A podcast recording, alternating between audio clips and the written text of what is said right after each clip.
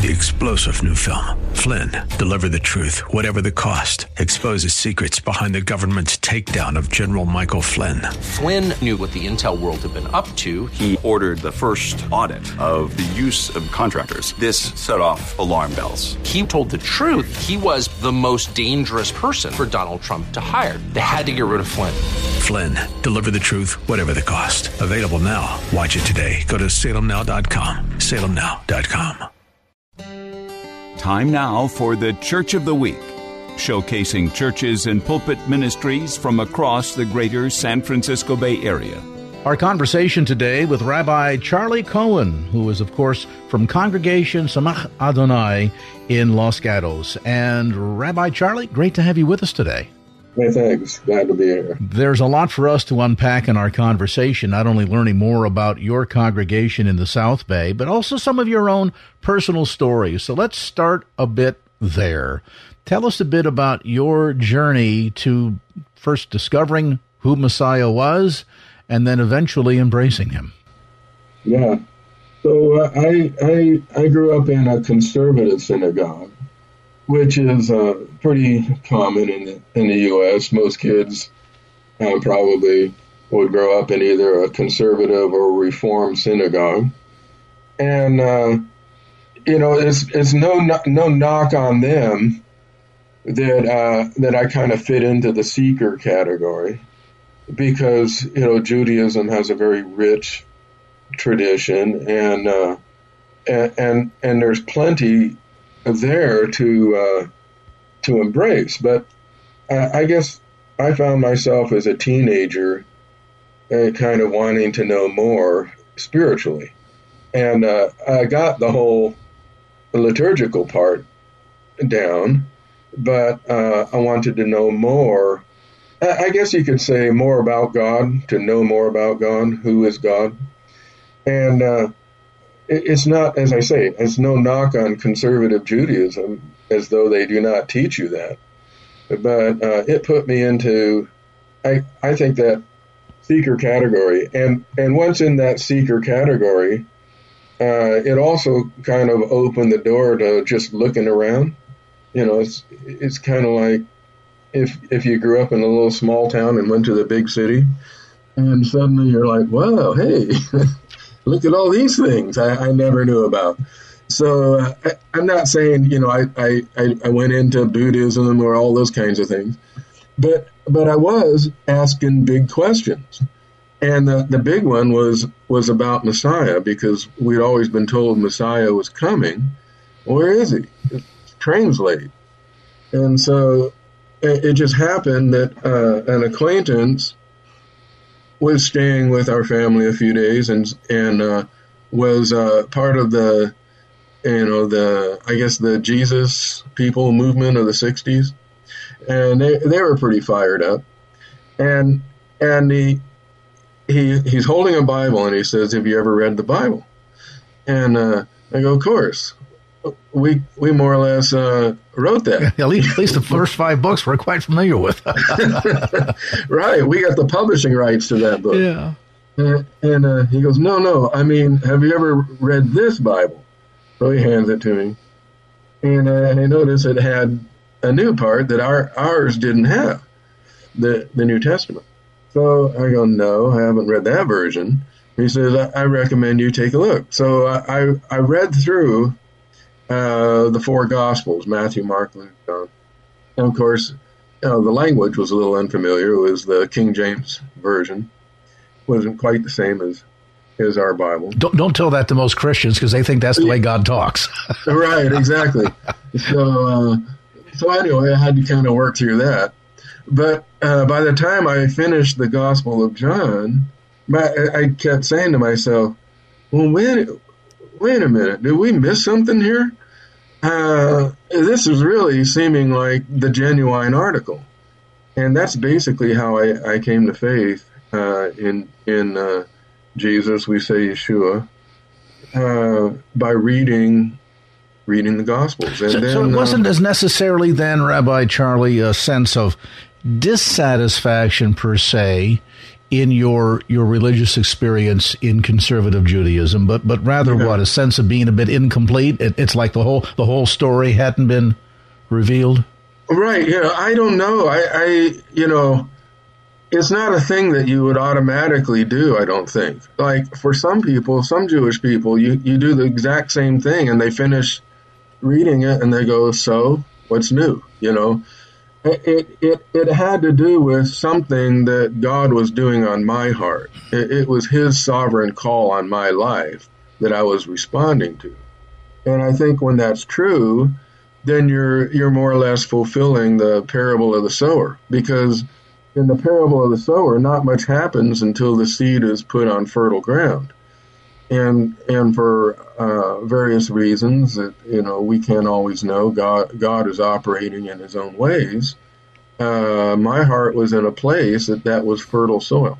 Give us a glimpse into the, the life of the congregation there and uh, multi variety, I understand, on the website of, of, of, services that you guys offer and programs and things of that sort. Yeah. So let, us start I, I, don't know if I could, Craig. This might be redundancy, but go back to this this uh, the Jewish model versus the church model. So first of all, you know, in, in, the church world, if you're not showing up every week, you'll get a call from the pastor. You know, like, yeah. where are you? What's the matter here? You know, you're not here every week. But the Jewish world, that that's not true. Like you could go months and not visit the synagogue, and no one seems to be even worried about it. So. Uh, we find that more true with our Jewish members and non-Jewish members, but they might not show up for a while. But it doesn't mean there's a problem. It's just that they don't have that experience that you're there every single week, you know.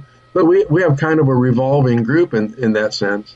Of uh, it might be a few weeks you won't see uh, a person, and then they're suddenly there regularly, and so on. It, it's just a little bit different of a of an experience but we are we're high on uh, we are high on uh, teaching. We're very teaching oriented. Uh, sometimes a little overkill. Sometimes, so we have classes in the afternoons, and, and anyone can drop in. We have Hebrew classes and and uh, sometimes Torah studies or Bible studies and that sort of thing. And uh, and we do. That's kind of a Jewish thing. We we want to break it down. We want to know what this is, and so we do. We have a lot of teaching. Uh, and and fellowship. So one thing that is common in the messianic Jewish congregational world is to take this idea of having uh, having uh, you know coffee and uh, and uh, and donuts after the service, uh, which in, in in most synagogues is referred to as a oneg Shabbat, which means the delight of the Sabbath. Is to grab a cup of coffee and a donut and talk to the people after the service is over and we take that farther with uh, with a potluck meal we share together, and uh, we do that every single week. You know, and and so around the table you actually get to know someone, and it's very uh, warm and engaging. Uh, I would say. I, I remember uh, there was an older couple who who would visit us fairly often from a synagogue in the Bay Area. I'm not going to name any names here, but one day I just said. You know, hey, Erwin, you know, why do you come to our synagogue so often? Like, it, this isn't really like totally in sync with your theology. I know that. And he said, well, you're right. But the reason we keep coming is your, your people are so loving and welcoming. Hmm. We don't get that same loving and welcoming experience all the time. And so that I, I think Messianic congregational movement has really flourished partly on, on that basis. I remember uh, a few years ago there was a uh, the leader of the largest uh, conservative synagogue in Los Angeles that was, I guess, interviewed, and they had a full page thing spread in the LA Times, and uh, he kind of wrapped it up by saying you know, there are certain things I think we need to change about how we come together. And he said we need to share food together. We need to, you know, have good music, sing songs, and uh, and maybe even have some Jewish dance. Well, he's describing a messianic congregation. You know, they, these are the things that we're known for. So I, I do think the fellowship aspect is very important. At the end of the day, it all comes back to relationships, doesn't it? Both relationships abs- along yeah, the, it absolutely does. along the horizontal, and of course, most I- importantly, along the vertical. I know as you build relationship, you know, you can deliver almost any message across a, a solid relationship. Indeed so. And words of wisdom from Rabbi Charlie Cohen, again from Congregation Tsemach Adonai.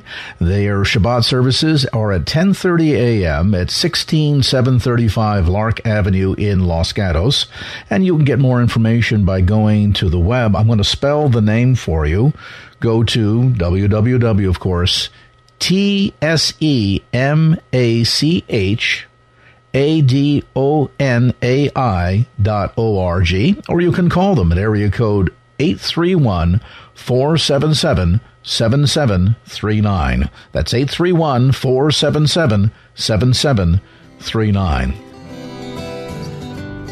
Greetings, everyone. Uh, my name is Rabbi Charlie Cohen, and uh, we're going to take a little journey together in God's Word. And I, I could just bring you into this world of mine cold turkey, but it seems like it might be a good idea to first introduce you folks a little bit to what is different about my world so we can journey together uh, and, and maybe get a little bit more out of this. The, the first thing I'll mention is you'll notice from the uh, quotation of scriptures or my reading of the scripture, it might seem a little different than the version you're accustomed to. And that's because I will be reading from and quoting from the complete Jewish Bible. It's a translation that was uh, produced by David H. Stern, who lives in Jerusalem, Israel. And your probably your first thought is, what do you mean the complete Jewish Bible? Aren't all the Bibles that we have complete? And uh, aren't they all based almost exclusively on Jewish writings? So in in that sense, every Bible is a complete Jewish Bible. So the the name is slightly misleading. But uh, let's think for a moment about Bible translations. So in every instance of an English translation of the Bible, Bible, it is from uh, first of all the Old Testament, which was written in Hebrew, and the New Testament, whose writers wrote in Greek. Now, there is a little bit of Aramaic in the uh, in the Old Testament, but mostly Hebrew. By the way, while we're on the subject, I think I actually prefer Older Testament and Newer Testament to Old and New. Let me give an example. Let's say uh, you know you're a Corvette aficionado and you have two of them, those little sports cars in your garage. You have one that's brand new off the lot, and the other that is 10 years old.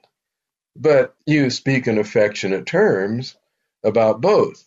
When you show them off, are you going to say, Here's my new Corvette and my old Corvette?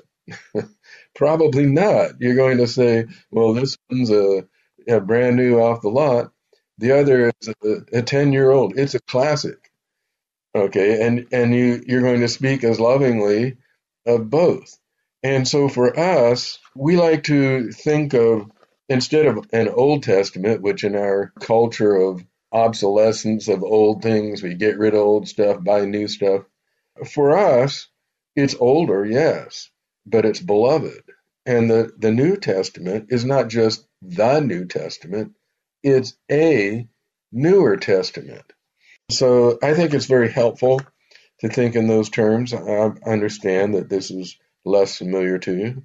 But at any rate, when we're thinking about translations, we have that older testament written in Hebrew and the newer one written in Greek. Well, the complete Jewish Bible is very helpful with certain word choices because isn't that that's always the dilemma of the translator is when you get to a word which the source language either hebrew or greek contains maybe there's not a, a direct one-for-one correspondence in the target language in our case english and, and i want to give you an example so you don't think i'm just academizing here and and uh, you know dancing on the head of a pin. Let's take the example of the word law or or Torah as we find in the scripture. Now, in Proverbs 1 8, it says something like, in most English versions, Hear, my son, the instruction of your father, and do not forsake the teaching of your mother. It, it literally says, Hear the musar of your father, and do not forsake the Torah of your mother. Uh, musar means something like guidance. And in fact, there's a whole movement in the Jewish world called the Musar movement, which is to draw guidance in life from Jewish ethics. So it's a movement of the study and application of Jewish ethics. It's called the Musar. And then the second half of that line, forsake not the teaching of your mother, it actually says, do not forsake the Torah of your mother. So that's our first clue about the word Torah and why law, while it might have been a fairly accurate choice in some senses for Torah in both the uh, the older and newer testaments, it's not a perfect correspondence, is it? So the idea of Torah has instruction, teaching, guidance, and of course it does also have the idea of divine decree or law. So all of those ideas are in Torah. Now, what you choose in your English version will steer the reader towards a particular understanding. And in our complete Jewish Bible, we generally have Torah. Now, Torah might be lighter on the law component and heavier on the instruction component. I don't know. Depends on your experience with it. But law is somewhat inadequate to convey the Hebrew idea of Torah. That's one example. And then uh, when it comes to names in the Bible, we, I say we, the Jew, Jewish people, and David Stern in particular, who produced this version of the Bible, names uh, names always matter, or names are important. But in the Bible, these are Jewish names, and we have those names. Like, even if you have a common English name, most Jewish men and women are given a Hebrew name when they're infants. And so when a reader is addressed in a synagogue, let's say call, a person is addressed in a synagogue called up to read from the Bible, they will be called up by their Hebrew name. So James, for example, in English is somehow from Jacob, which is actually Yaakov. So uh, I have friends whose name is Yaakov. I would never call them Jacob. That's not their name. So we have an affinity for the Hebrew names, which is natural for us. And I think it was a natural for David Stern to translate most of the names in the Bible to their proper Hebrew pronunciation. And before anyone thinks to trivialize this notion and go, why does it matter? Let me give you an example from the sports world. In the Bay Area, we have the Warriors. Uh, many of us like to watch and follow. This year, they have a new player on the team who's from Eastern Europe. Now, thanks to the commentators, we know that his name is Bielitsa. But if you look at the back of his uniform, I don't know how you get there because it looks like Bjelica. But if you say Bjelica, uh, you're going to be a rube, if I could use another name. And we see this time and again where there's a, a, right way to say it and a another way to say it, but which is which do you prefer? Well, if you're the person holding the name, you probably prefer that they pronounce it the way your mom and dad did. So for Jesus, for example, we generally say Yeshua. Now, it turns out that's extremely helpful for readers of the Bible, at least of the Hebrew text, because his name, Yeshua, is directly from Yeshua, which literally means salvation. So whenever we read about the salvation of God in the in the Tanakh, the Old Testament, we're reading the word Yeshua, the Yeshua of God. And so isn't it helpful to know that Jesus, our Savior, his very name is salvation? So uh, there are a number a number of uh, advantages, I guess you could say, But I'm just introducing this so that you won't be confused and wonder why my version sounds different than yours, especially when we come to the names.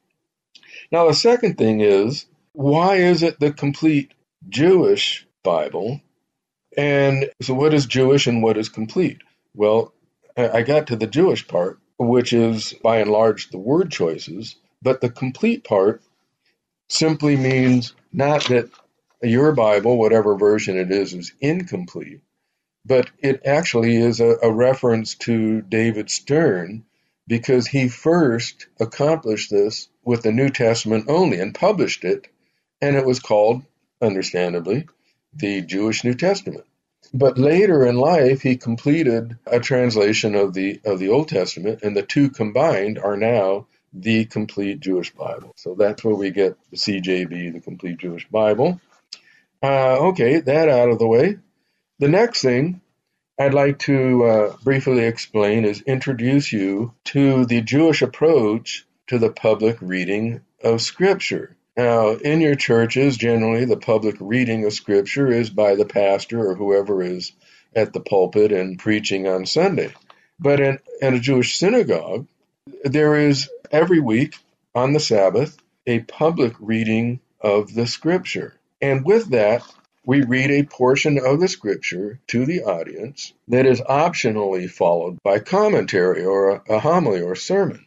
That's another thing and where we differ because often the commentary or the application part will come out later in a kind of a, a round table or study session or a Torah class or something like that versus in the actual service itself. And uh, now, Messianic Judaism, perhaps because of so many of the leaders in our movement, have had our feet in the evangelical world at one time or another, or perhaps still do, we like to preach a sermon. So we always give the commentary after the public reading. Now, what portion do we read? Is it topical? Is it random? What is it? Well, it's very clearly defined, and the answer to that question actually answers another question we haven't asked yet, which is how is it that this year, on December 25th, which falls on, on a Sabbath, how is it that in every synagogue in the world, people were reading publicly in the service about the birth of Moses on Christmas Day? But wait a minute. Was that planned, or is this some kind of a subversion of, of the birth of Jesus that we read about the birth of Moses? Are we competing? Actually, the answer is no. What we read publicly in the synagogue is a portion of the first five books of the Bible every single week, and it follows the Jewish calendar. In the fall, after the high holy days are complete, Yom Kippur and then Sukkot uh, is the close of the uh, high holy days, and actually the close, I guess you could say, of the sacred calendar for the year, we roll the scroll all the way to the beginning to Genesis, and we start the day after Sukkot, Genesis 1, verse 1. So those first five books of the Bible are divided into 54 readings, and those passages are the same the world over, everywhere where Jews go to synagogue. And that's irrespective of their uh, I, I don't know if you want to call it a denominational identity, but whether they're Orthodox, Reform, Conservative, uh, Reconstructionist, or whatever, all follows the exact same breakdown of the first five books of the of the Torah. And so that's why I say in every synagogue in the world they were reading about the birth of Moses. And so that answers the question, doesn't it? Because everyone is going to read that particular portion has a name. It's called Shemot, which means names, because the first couple of verses of the book of Exodus says these are the names of the descendants of Jacob that went down to Egypt. You know, that's how it goes. And I, I thought with the word that I would share with you folks today, why not share from the most recent portion, which is uh, called Shemot and is the first six chapters of the book of Exodus. So that's basically what I'll be sharing from today. And then finally, let me just say, I hope it doesn't come across this way, but it may seem that I have some kind of an agenda here. Like I'm going to try to make, you know, make you folks into Messianic Jews or something. I do not have an agenda when I speak from the Word of God. My approach to reading and expositing the Word of God is basically this. Number one, I want us to have better theology. And by that I mean theology is knowing about God's thoughts, what He thinks about things. And you know, we need this more than ever in the day we live in. We need to know what is God's thoughts about that. And we're constantly faced with moral choices and dilemmas on the job, in the home, and so on. And isn't it helpful to have an idea about what God's thoughts are on that? Then that could help shape our response to those kinds of dilemmas. That's my idea of theology, and I think we desperately need to know what God thinks about things rather than what other people tell us is the right way to think about things. If we know what God thinks about it, then that could inform our hearts and lives in some very important ways. Secondly, I think expositing his word has a, the very important purpose of informing us as believers how to live as believers. That is to say, what to do in our lives that is satisfying to God's will. And I call that the doing part. So we read his word to know what to do, how to be the, the people of God. And his word will enlighten us. It's a light unto our path. We gain understanding in what we should do.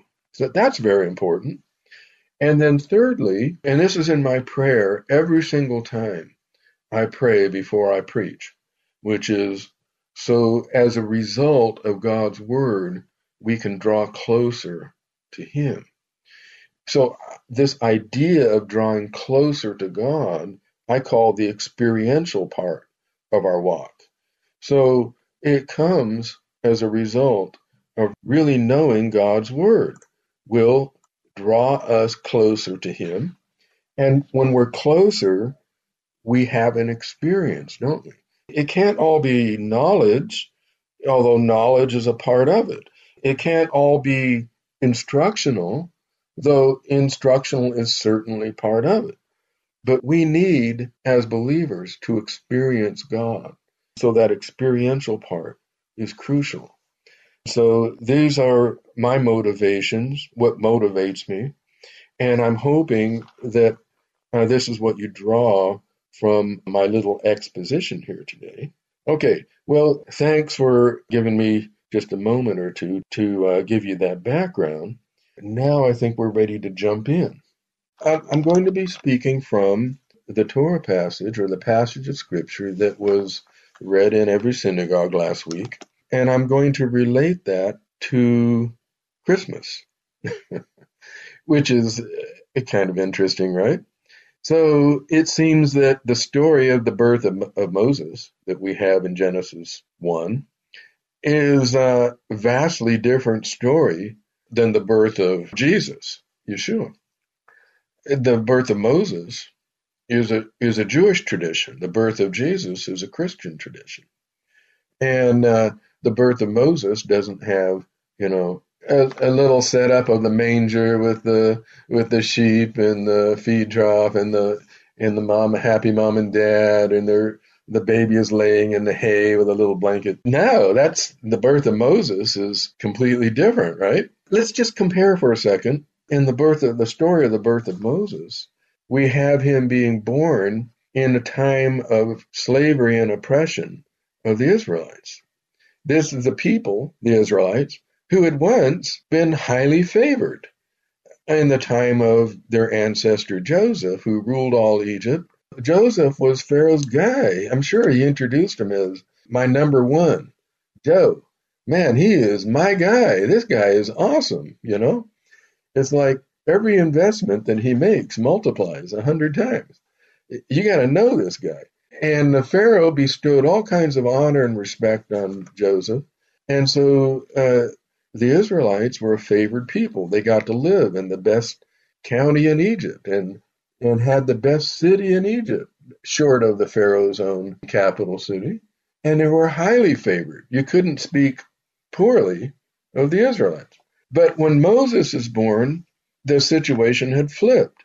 A formerly favored people had become an enslaved and oppressed people. So that's the context of the birth of Moses.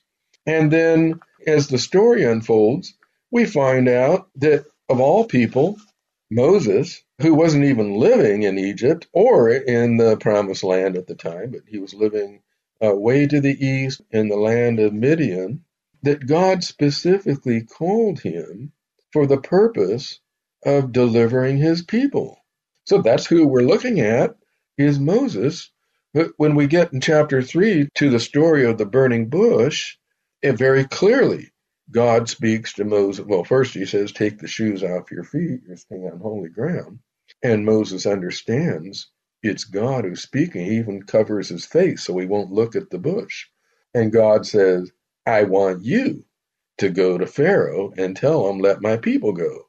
I have understood their pain, their suffering.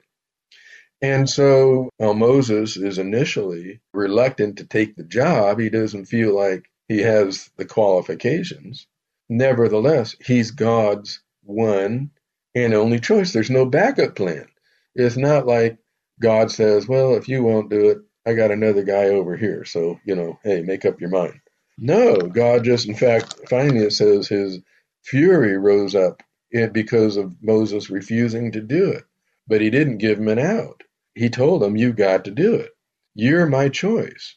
So we have Moses, chosen of God to be the great deliverer of his people. And, and, and I think because Moses then, in taking the job, we also see that he was a great intercessor before God, that time and time again he fell down in the presence of God and pleaded for his people because, you know, his people were were stubborn. They had their faults. And more than once, God would say, Well, let's just uh, let's start over with you. But Moses pleaded for his people, he interceded for his people. And so I think he rightly earns the reputation as a redeemer person for Israel. That it was that repeated intercession between God and Israel that elevates him to the class of, of a redeemer, at least to a certain extent. Now, in the tradition of Christmas, as I said, seemingly a completely different tradition, completely different, right? But wait, let's look at some of the details here. Yes, the birth of Yeshua, Jesus, is quite different in that the angel comes to Mary and says, uh, You're going to give birth, uh, uh, the Holy Spirit will overshadow you, and blah, blah. And she says, Well, how can that be? I'm a virgin. I'm not even married. And uh, the angel said, Don't worry about it. This is the power of God will accomplish this, and so on. Well, uh, that's obviously different. And certainly when the angel says he will be called the Son of God, that's obviously very different. But one thing we do see right away is, uh, surprisingly, is that Yeshua, Jesus, is in fact born in the context of oppression, uh, Israel is, is oppressed and dominated by Rome, and the people are not free. It's not quite the same as the house of slavery in Egypt, uh, but it would be hard to say that, that the people were truly a free people in their land. And so uh, the people felt this deeply. And, and when we read, uh, when we read, for example, in, in uh, the story of uh, post resurrection, uh, we call it the story of the road to Emmaus. The two disciples that, that Yeshua walked with, one of them was, re- they were both looked pretty sad, and, and he and Yeshua said, Well, why are you so sad?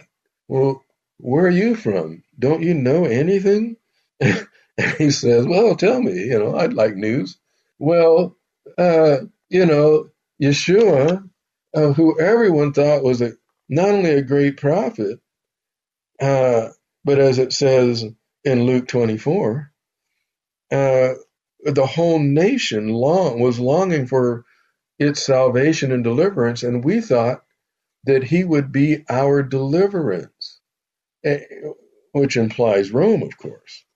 So uh, the nation felt dominated, they felt oppressed, they were taxed, and all the taxes went to Caesar.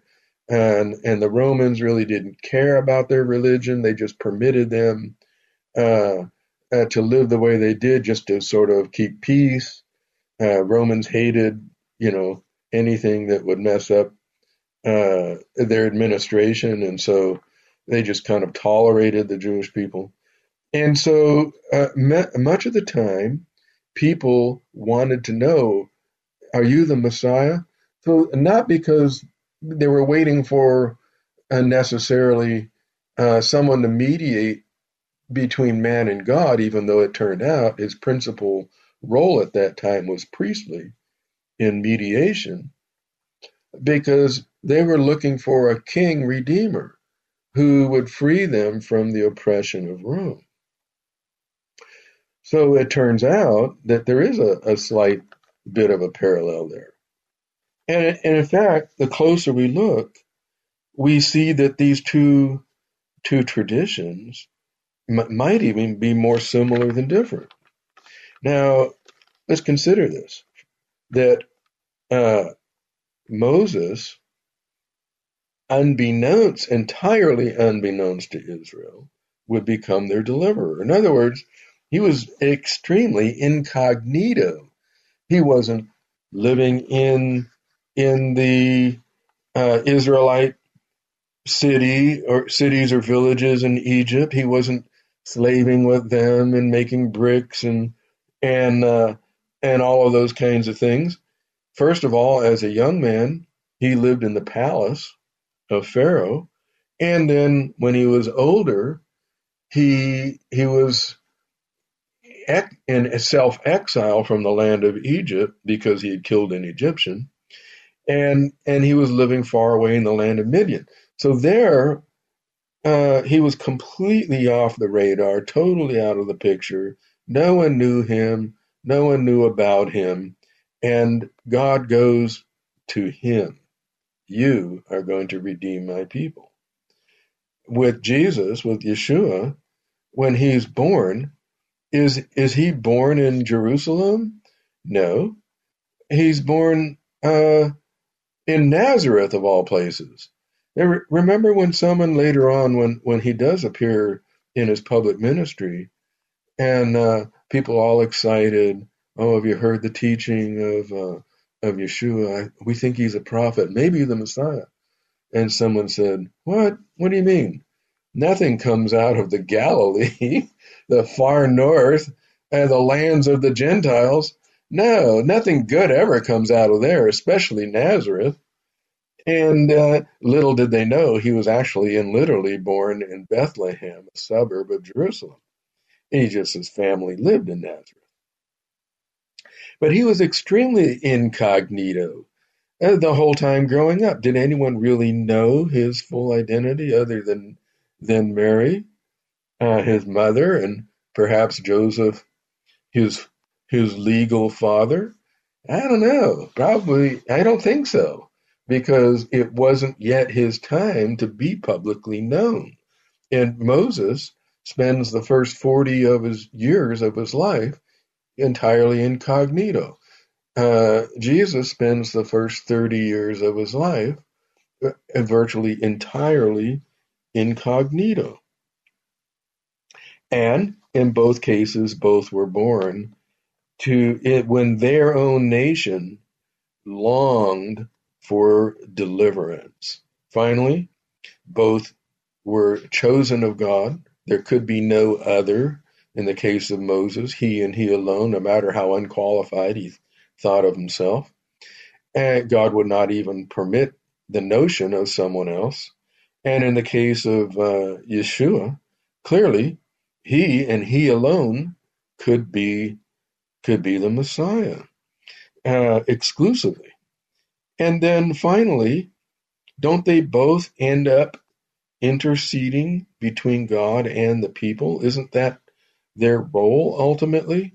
Uh, Yeshua mediates via atonement and his own sacrifice between the people, not only the people of Israel and God, but ultimately uh, between all people everywhere in God. Now, uh, Christmas trees and uh, and uh, Hanukkah menorahs have nothing in common, right? What I'm saying is, you know, the Jewish tradition and the Christian traditions are just so far apart. How can you even be bold enough to make this comparison? Isn't this a little bit artificial right here? Someone might object. Trying to draw the inference of parallels here is forced. Well, okay, let's look even closer. I, I think that there are parallels between Moses, we say Moshe, and uh, Messiah, Yeshua, Jesus. The, these parallels can't just simply be ignored. If if we're talking about the situation of, of their arrival on the scene, in the case of, of Egypt, Israelites were slavery and oppression, in slavery and oppressed in the situation of Yeshua 2,000 years ago, uh, pretty much the whole world was enslaved and oppressed. And, and really with no end in sight. If you're talking about the domination of the Roman Empire, for example, who 2,000 years ago saw its downfall coming? Really not.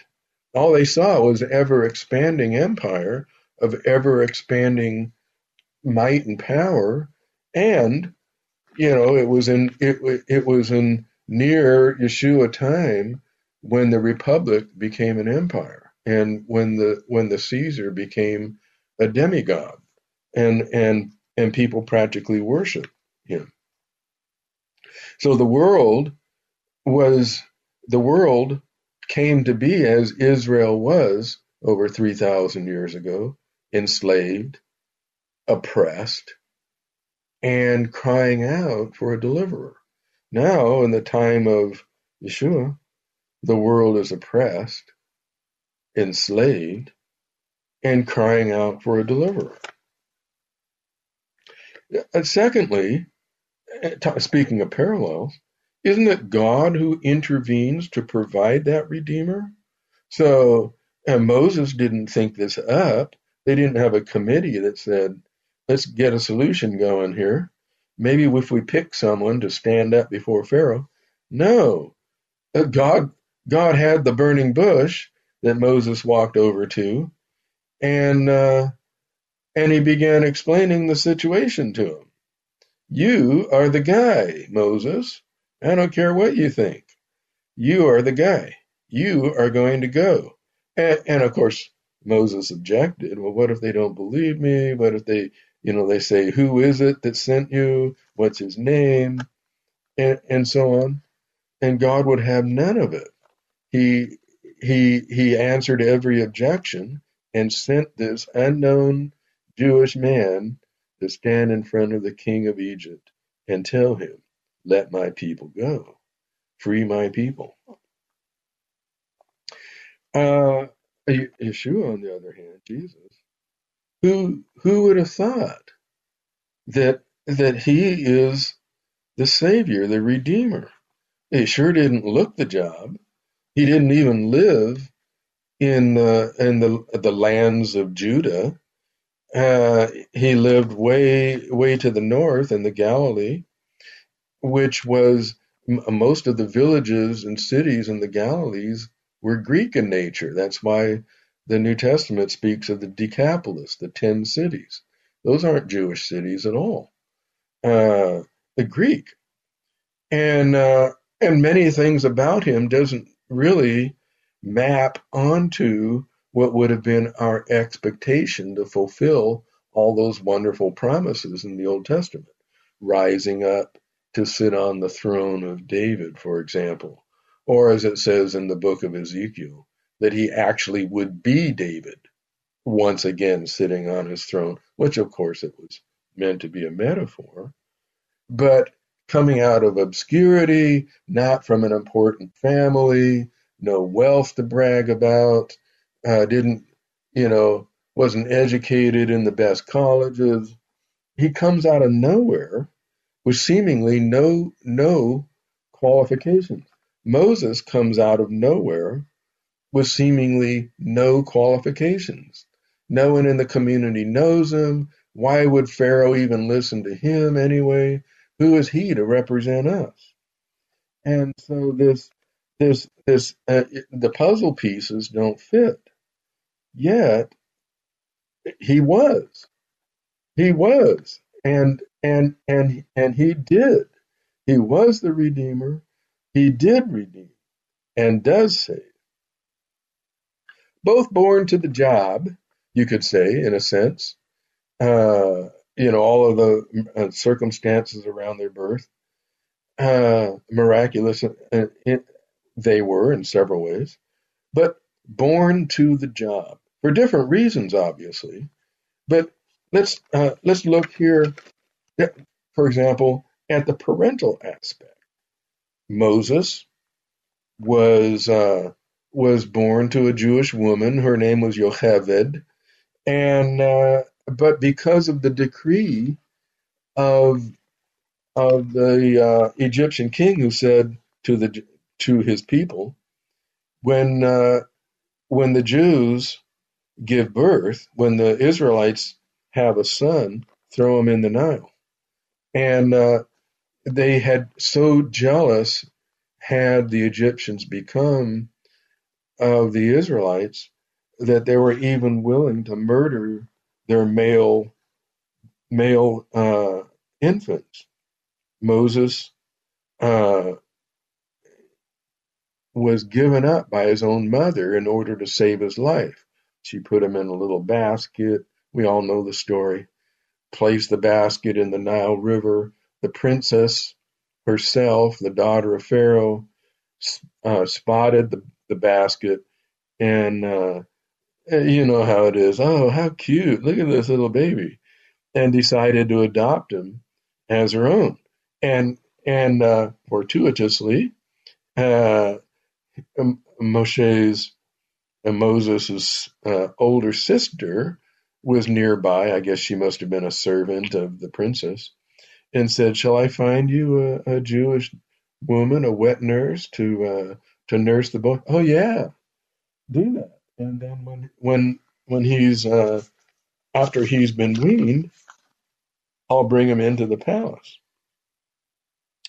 But this notion of of the mother having to give up the son for the sake for his sake, it runs parallel between uh, Yocheved and and Mary when you think about it.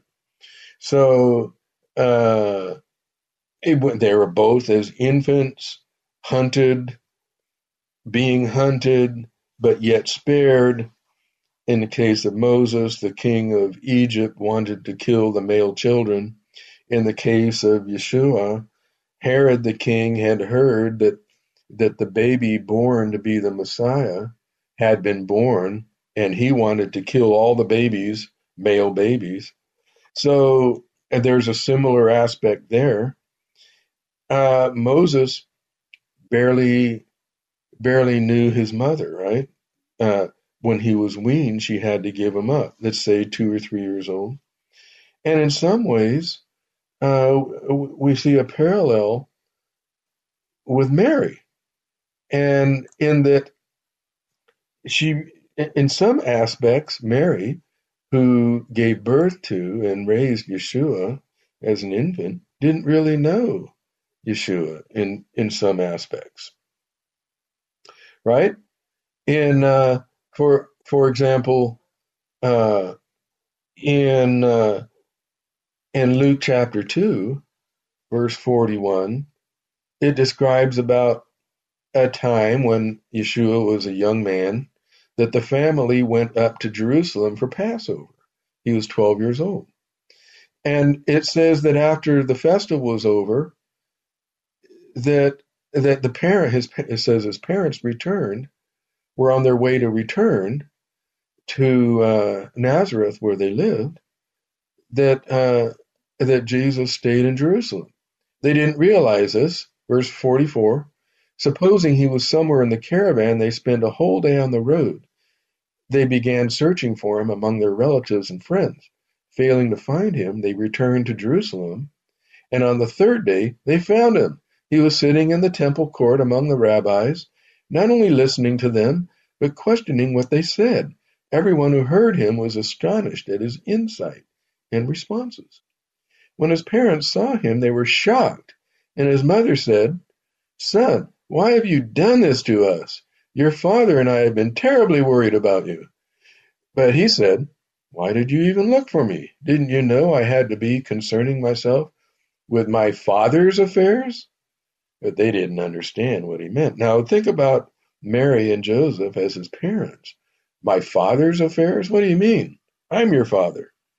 And and to his mother, what do you mean? I, we didn't even need to look for you. You're you're our son. And so they were terribly distraught. And and yet it seemingly his own parents' feelings took a complete back seat to a different different agenda. In a way, his mother barely knew who he was. And uh, and we see this time and time again.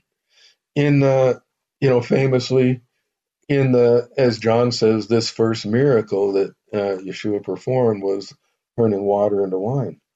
So in John 2, it says in verse 1 there was a wedding at Cana in the Galilee, and the mother of Yeshua was there, and, and he was invited to the wedding too.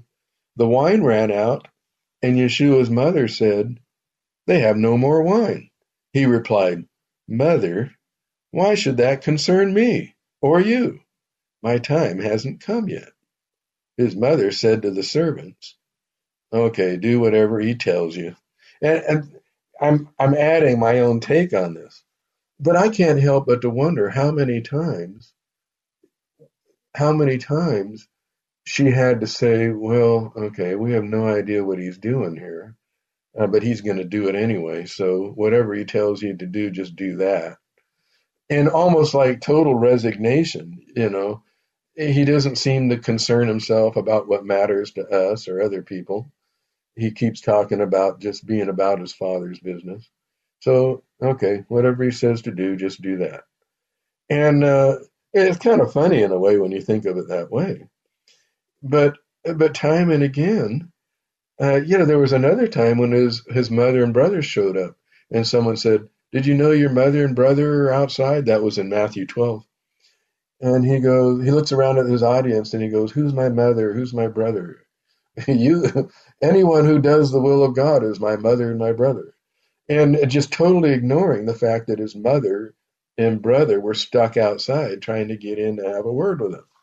And so, you know, in a way, there there isn't there a parallel there uh, between between uh, the mother, the mothers, so, uh, you know, then then we have uh, there's an Egyptian connection too, right?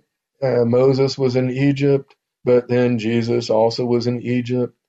In uh, Hosea 11, verse 1, it says, Out of Egypt I called my son, which was uh, an apostle, referring to what was originally the exodus of Israel out of Egypt as God's son, now being applied to Jesus, right?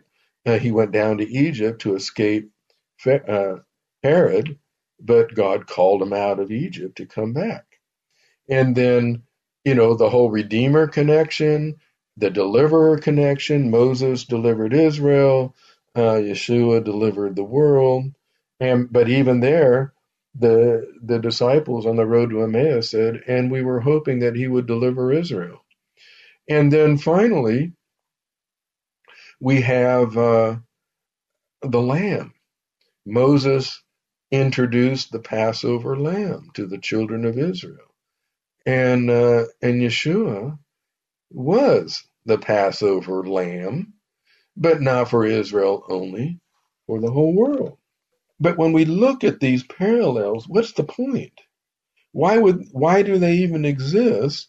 And we see that it's entirely in God's economy to anticipate future events and future acts of redemption.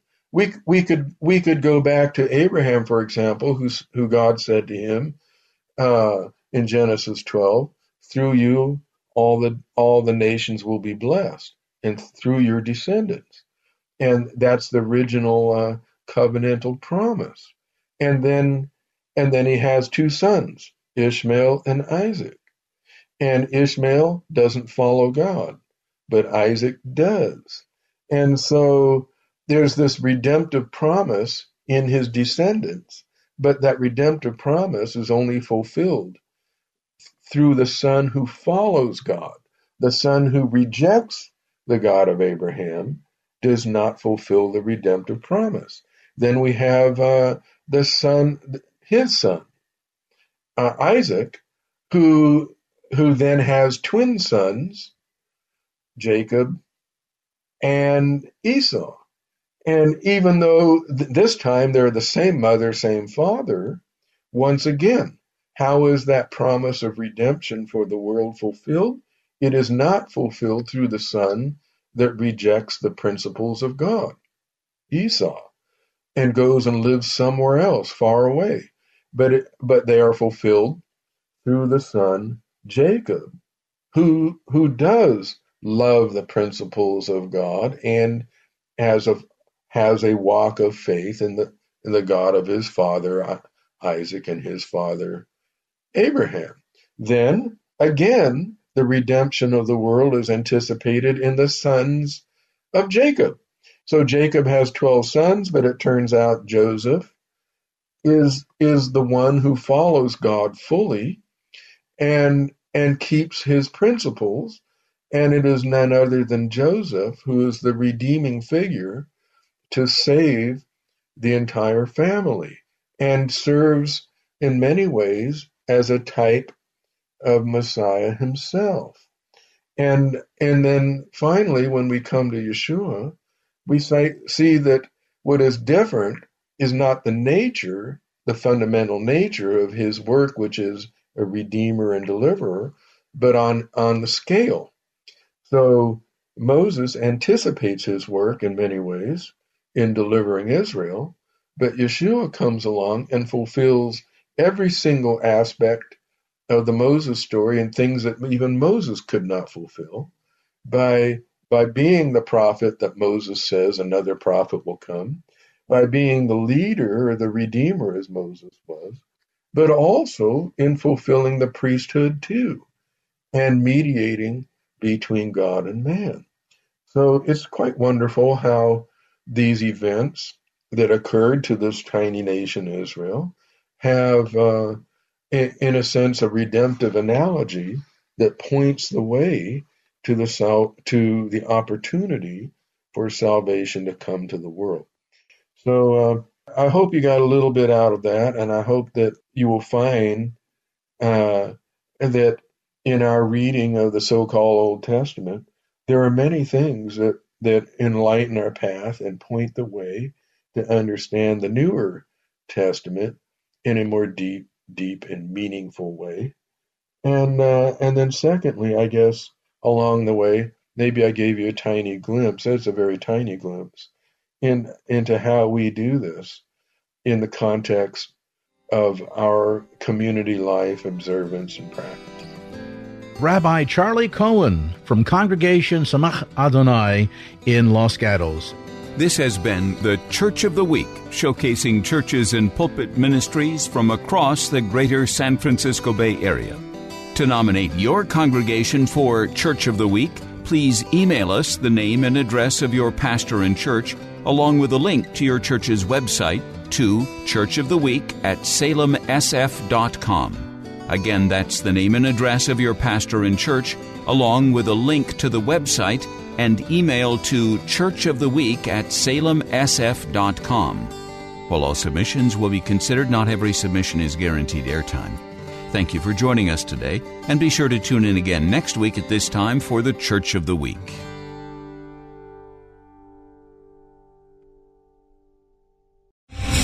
Star general Michael J. Flynn, head of the Pentagon Intelligence Agency, knew all the government's dirty secrets. He was one of the most respected generals in the military. Flynn knew what the intel world had been up to, he understood its funding. He ordered the first audit of the use of contractors. This set off alarm bells.